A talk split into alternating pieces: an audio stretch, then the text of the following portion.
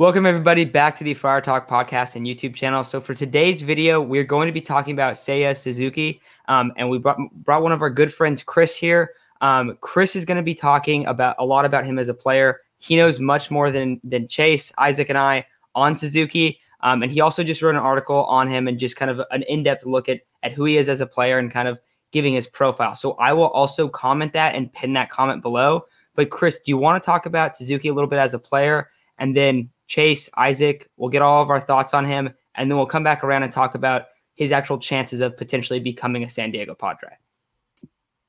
Yeah, absolutely. Um, if you guys don't know me, I'm Chris Correa. I'm on Twitter, Chris Correa15. I'm I try my best to get some sources on what who I think is gonna go where in baseball, give my thoughts. And so um, one of the players who's getting a lot of attention right now during the lockout is Seiya Suzuki, as Matt alluded to. And so I did some super deep digging on this guy, probably like the last three nights, just straight, like forgetting about my actual homework to just look into this guy and his stats in Japan. So, what you guys need to know about him initially is that he is a superstar over there. Probably not to the level of Shohei Ohtani. Obviously, we all know what Ohtani could do, especially since he's transitioned very well over here in the United States. But he is probably the next big thing out of the country. Um, he's a right fielder. He's super fast. He has insane power. Those are like the three things you guys need to know about him. Although there are other important things, including his defense. Um, we were talking before we started recording. He's a Gold Glover in Japan. He's a multiple-time All-Star, and yeah, that's pretty much the basics of Seiya Suzuki. Um, there's been a couple of teams who have been linked to him already. There's been the Red Sox, the Mariners, the Giants, the Blue Jays, the Yankees. I think even somebody on Twitter even reported that the Padres could be looking at him. And so that's why I want to thank Matt, Chase, Isaac, the guys for having me on because it is a possibility that, you know, San Diego could scoop him up. And quite frankly, I think he could be a pretty solid fit in San Diego. So that's the most basic introductory breakdown that I could give right now. So I'll I'll hand it off to the other guys to see what they think. You know, we are in need of either right fielder or left fielder. We've seen Wil Myers in right. If you look at his defensive metrics, he fits much better in left field. So, you know, you're really searching for a right fielder if you dig into the analytics. Um, you're looking for the right fielder. Like Chris said, he's extremely fast. Uh, you were mentioning before he had an average arm. That's why he doesn't play center. The guy hits for tremendous amounts of power. Um, I think he said he had over like a 980 career OPS, which is just absolutely insane. So, you know, guy hits home runs, he steals bases, gold glove defense, like you just said. That's kind of everything you need in a right fielder. And it, just having the speed aspect is just so much greater in right field than anywhere else because normally right field is your big, stocky guy that's just hits a bunch of a bunch of bombs and you know has a strong arm. But you know, you do that. Um, we're going into his contracts. How much did you think he was going to make per year, Chris? Well, MLB trade rumors and Fangraphs have him projected to make around 11 million per year, and they're also projecting around like a four to five year contract for him. That's perfect. I mean, instead of signing Kris Bryant to, you know, over a hundred and thirty million dollar contract, you can take a shot at this guy who's already a superstar, and we've seen some Japanese talent come over and be really successful. And you know, Shohei Yusei Kikuchi as of recently, I mean, they had the chance to transition over to the MLB really well. And you know what? Why not take that shot and save yourself potentially eighty million dollars an extra two years on a contract? Yeah, so there's a lot of things to like about the guy. Um, coming off a 38 home run year, uh, I believe his career OPS over. Uh, he's in the Japan league, right? Japan. Yeah. Okay. Cool. He's in Japan. Career uh, OPS over there is like a 943, uh, 309 batting average, I think it is. So a lot of things to like about the guy. A lot of things uh, to look forward to in terms of production to whatever team he goes to. Um, I've seen I've seen that in, in, a recent article he has like a above average arm. So I mean, I guess in right it wouldn't be the worst thing to have him there. I was saying that uh, before we started. I was saying that the furthest throw on the field is from right field to third base. So you kind of need somebody with a strong arm there. We've seen Mookie Betts throw people out from insane, insane, insane ranges. So uh, you know, yeah, I, I prefer somebody who's faster and who has a strong arm out there in right field. Um, and if and if uh, Seiya is going to be able to do that, then of course, you know, eleven million dollars is nothing to budge about. Um, but when we come back around, I, will probably talk because I mean it's just scary as Padre fans, just because the window's supposed to be now, and we don't want like we don't want to. Uh, the risk might be high, but the reward might be even higher if if there is a reward in the end. Yeah, so I think the first thing, one thing I want to touch on, Isaac, his um his OPS was actually 985 career wise, so a little higher, and his career average um in the Japanese league was 315, so little higher numbers, just a couple ticks up. Um, but this is this is a guy. I think yes, there's going to be risk. I think in all international signings, um, when you're coming from, I mean, we saw it with Ha-Seong Kim, though I think that's a lot different, just because the velocity, the pitching in the KBO is not the level that it is in Japan. So I think that's one of the big differences. Um, we've also seen a lot of players come out of the Japanese league that are pitchers. Uh, for the Padres, you just saw Pierce Johnson do that. Um, and you just, uh, Robert Suarez is coming over. He's coming from the Japanese league as well, correct? I'm pretty sure. He, okay, yeah, that's what I thought. So you you have two guys on the Padres right now that are coming over from the Japanese league. Suzuki's numbers are so good. So it's hard to look at him and be like, okay, like how is this adjustment going to happen? Because so far, like like we've talked about, he's been a superstar in in Japan. So I would expect him to be a guy that could outperform that contract by so much. And to me, I do like the idea of, of going and getting him. If it's five years, 55 million, let's say, um, I think that's a pretty decent enough bargain. That's a little bit more than Ha-Seong Kim was signed for. And this guy is a, a significantly better bat. Now, Ha-Seong Kim is, you know, he has gold glove caliber defense, but like we talked about Suzuki, he won, what was it, four gold gloves in Japan. So it's not like he's a, is three? Yeah, it's not like he's a slouch in, in terms of defense either. Um, and he would plug into right field. You could put him in right. You could move Myers to left. We've talked about doing that. Or you could move Myers to first. We've talked about doing both of those things. But it's something that I think could immediately help the Padres a ton. And if this is a hit as a contract, that that can like move the Padres. Um, like it, it can make their lineup that much better. Where he could plug in as a five hitter that has guys always set up from on the table and just has some monster bombs. He can hit twenty. I mean, I don't know, Chris. I guess my next question for you would then be, where would you kind of expect him to project um, this next season? Well, with all international players, there is that risk, as everybody said. Um, it may take some time to adjust to America, the style of play, the stadiums, the you know the entire environment. Um, I would not be surprised if he does still hit, have a high average, like in the 290 range, even higher, because that's another important thing. I know Isaac uh, referred to it. His average in Japan was 315, and then in my article, I also talked about how, although he's never played on American soil, he has faced American pitching, like major league caliber pitching, whether that was in uh, the Premier 12 tournaments in 2019 or against the Olympics this past year. And yeah, the Olympics happened during the major league season. So the very best pitchers that the United States had to offer weren't there. But there were still guys on that pitching roster in that rotation that started the year in the major leagues. Scott Kazmir for one of them. And there are other guys who ended the year in the major leagues on Team USA, which is David Robertson and Joe Ryan. And guess what he did against the United States? Shane Baz is another one that the Rays just brought up. Uh, going to be a superstar, I think, Cy Young caliber pitcher. And guess what he did against the United States? He he reached base three times in both games, scored multiple runs in both games. Um, he was an MVP in the 2019 Premier 12 tournament, which they faced the United States in the final.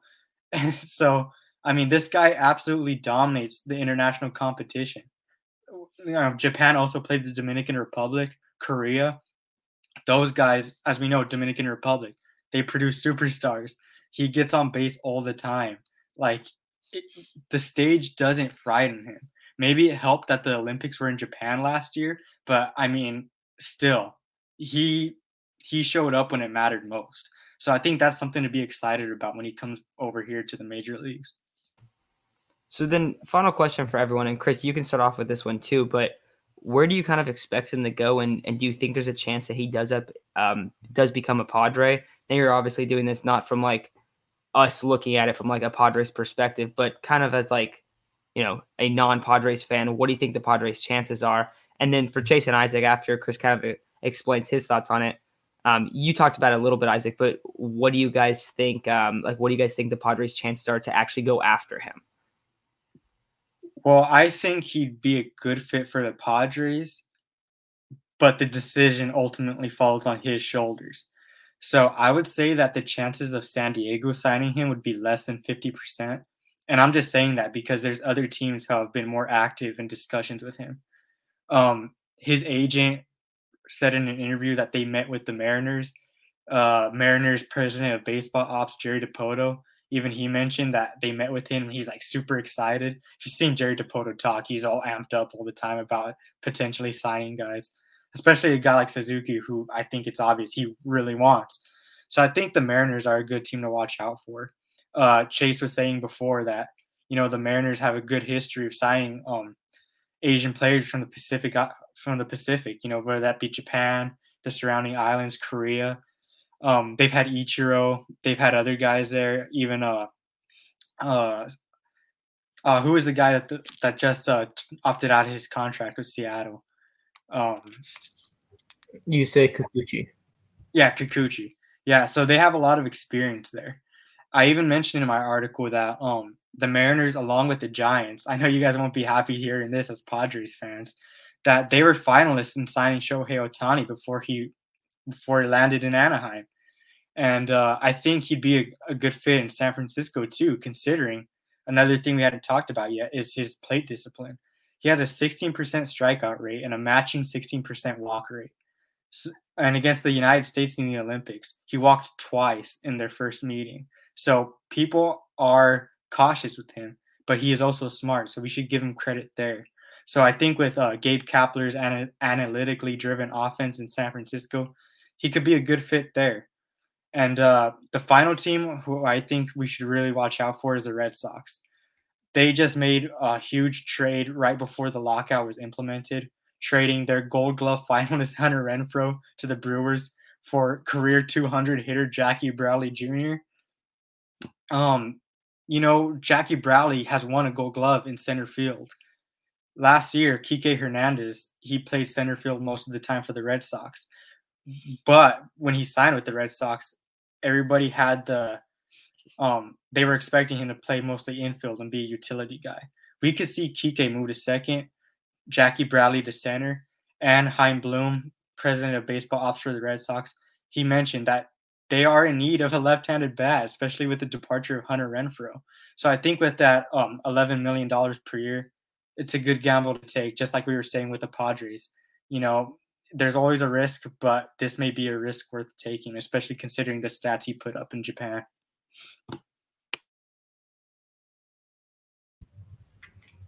I'm always for the risk. You know, you have to risk it. You know, teams do that all the time. You know, either promoting a prospect too soon, too late. There's always risks coming with being a baseball team.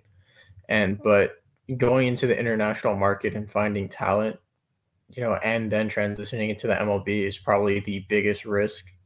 But sometimes it pays off the most. We saw Angels and Shohei Ohtani. Everybody was really concerned with his first year because he got injured, but his second, third year in, and he was the unanimous MVP of the AL for both being one a Cy Young caliber pitcher and two probably one of the best offensive bats in the AL outside of Vladimir Guerrero Jr you know, it's definitely worth it. It's definitely worth the risk. He's only going to be taking 11, 12 million dollars. The Padres have that money to spend, and instead of going and spending blowing it on a big contract such as Castellanos or Bryant, why not take the less money and possibly the higher caliber player at this point? Yeah, it's pretty much only scary to me because 2022 or well, it was supposed to start in 2021. Up until uh, I don't know, 2025 maybe is supposed to be their window of contention, and that's considering you know Fernando's going to be on a 36 million dollar contract, or I mean he's already on the contract, but pretty soon it's going to be up to 36 million. Um, you know, Manny's Manny's not getting any younger. His contract's only gonna I think it's pretty steady throughout the contract, but he's only going to get older. Um, now, if we're able to offload a couple contracts, not just Hosmer's, a couple, I mean like Myers, Hosmer, um, maybe one of Kim or Profar. If we're able to offload those and get Suzuki, of course, that's perfect. That'd be great. Um, so I think the risk is worth the reward if you're able to do that. Um, 11 million, it's not that much. You're able to afford it. I was thinking maybe he'd be the same as Ha-Seong, Ha-Seong Kim in terms of money, but it's going to be more expensive with the market inflation, also higher caliber player. Um, I don't know about defensively because Ha-Seong Kim is a gold glove caliber defender for sure. Um, but definitely worth the risk. I don't I don't know how I, I'm not 100% sold on it. I think it's going to take me a little more time because I've I've seen the Padres, you know, buy high and not develop and and it doesn't work out for them and then they're just stuck trying to trade another contract that's not that's not um, you know in favor of other teams but it's not like an Eric Hosmer contract. It's not like a Wil Myers contract. So um, I don't know. I guess we'll see. I think he'll probably be a Red Sox. I think so. Um, I think that's where his playing style fits the most in terms of his power. I I mean Chris was saying that he's able to hit to all sides of the field. So um, I don't know. I think in terms of fit and uh, you know, where he'll probably have the least amount of pressure to perform, I think the Red Sox are a good fit for him.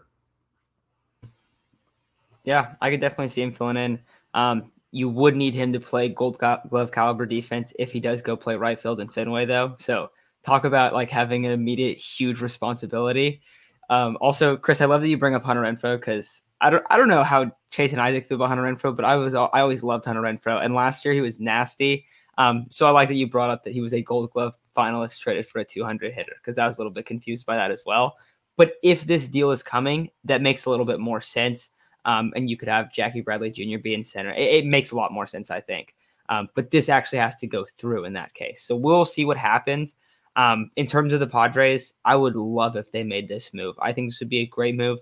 I think it's one where is there a substantial amount of risk in it? Absolutely, 100%. You're you're paying $11 million potentially a $55 million contract for a guy that's never never played in the MLB, though he has hit against MLB pitching.